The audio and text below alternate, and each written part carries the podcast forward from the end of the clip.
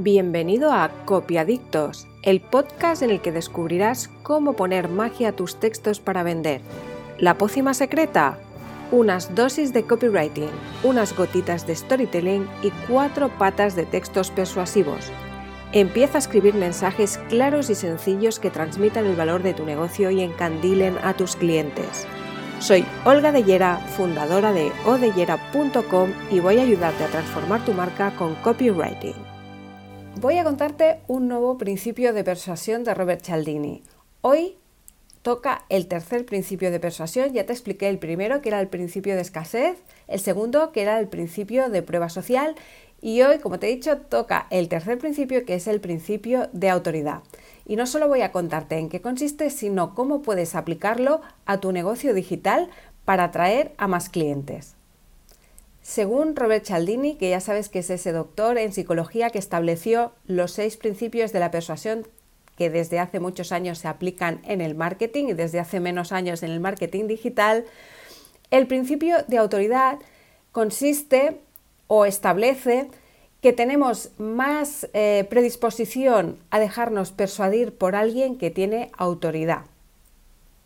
Cuando alguien al que percibimos con autoridad nos da una orden o nos da un consejo, nuestro cerebro está más predispuesto a seguir esa orden o a seguir ese consejo.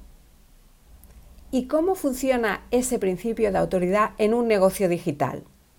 Pues en un negocio digital, si tú consigues crearte esa autoridad de cara a tus eh, posibles clientes, lo que estás haciendo es conseguir un estatus, y conseguir una credibilidad. Y ese estatus y esa credibilidad es lo que te va a llevar a conseguir más ventas. ¿Por qué? Pues porque con esa autoridad vas a conseguir influenciar en esos posibles clientes, vas a conseguir convencerles de que compren tus productos o tus servicios. El principio de autoridad es un principio que seguro que has visto en la publicidad infinidad de veces pero claro, no sabías que estaban utilizando ese principio de autoridad y seguramente no te has dado cuenta. Pero te voy a poner un ejemplo que seguro que has visto y que ahora cuando te lo diga dirás, ay, pues sí, es verdad, utilizaban este principio de Robert Cialdini. Hace años había un anuncio en España, supongo que en otros países también, eh, porque es un principio que se utiliza a menudo para vender, en el que decían 9 de cada 10 odontólogos recomiendan este, esta pasta dentífrica.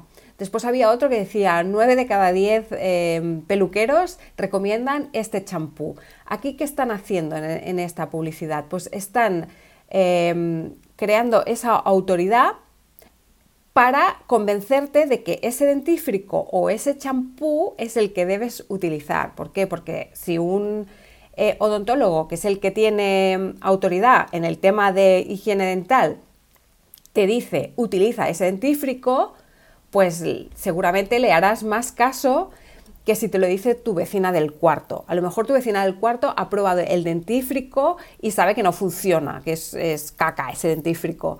Pero si te lo dice la vecina, ella no tiene autoridad porque no, no es odontóloga. Pero en cambio, si te lo dicen 9 de cada 10 odontólogos, ahí ya dices, hombre, pues seguramente este, esta pasta dentífrica es buena.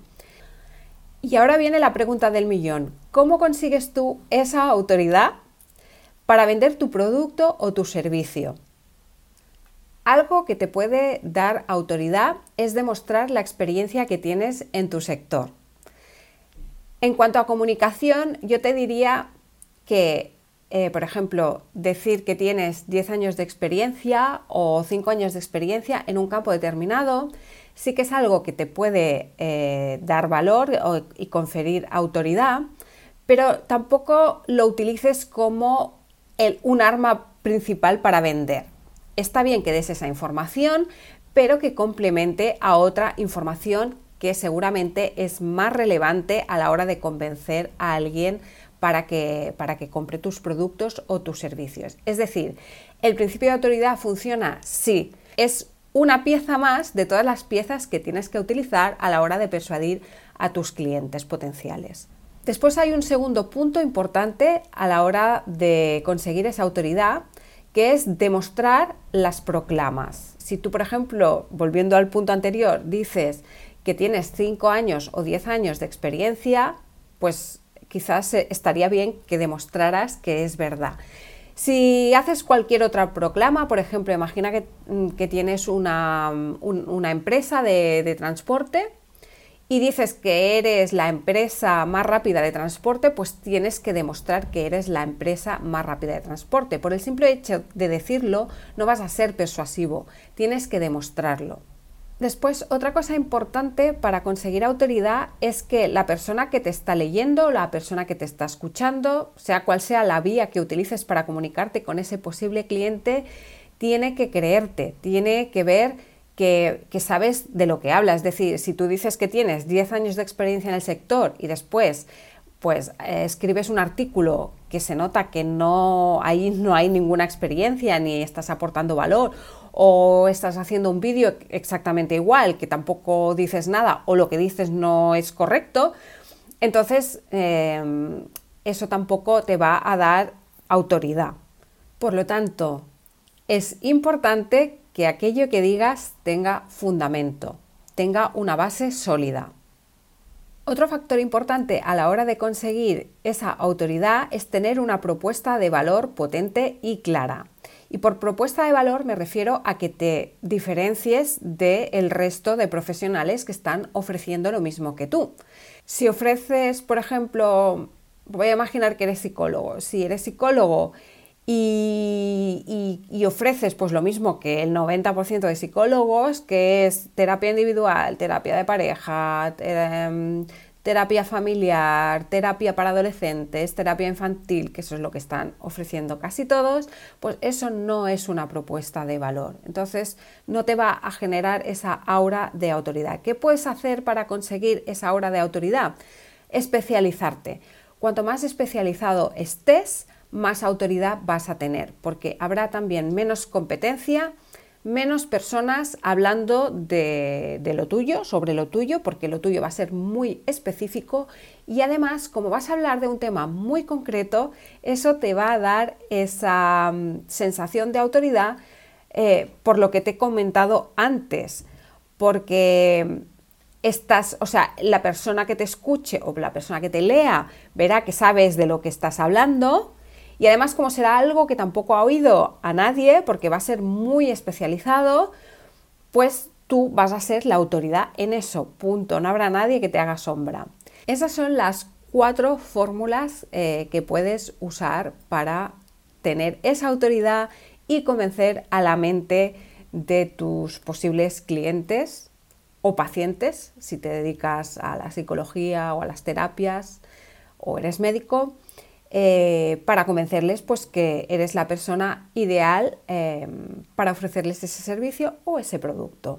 Pues hasta aquí el episodio de hoy. Ya sabes que te he contado el tercer principio de Cialdini. Hay seis, todavía me quedan tres, así que si no quieres perderte ninguno, suscríbete al podcast Copiadictos para seguir escuchando los episodios que publico los jueves de cada semana y para descubrir más trucos eh, de copywriting, de SEO, de neuroventas que puedes aplicar a tu negocio digital.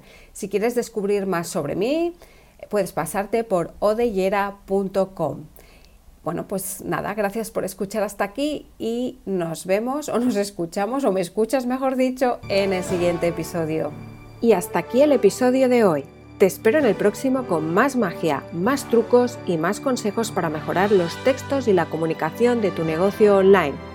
No olvides compartir y dejar tus comentarios. Y recuerda que puedes encontrar más recursos para vender más y mejor en odellera.com.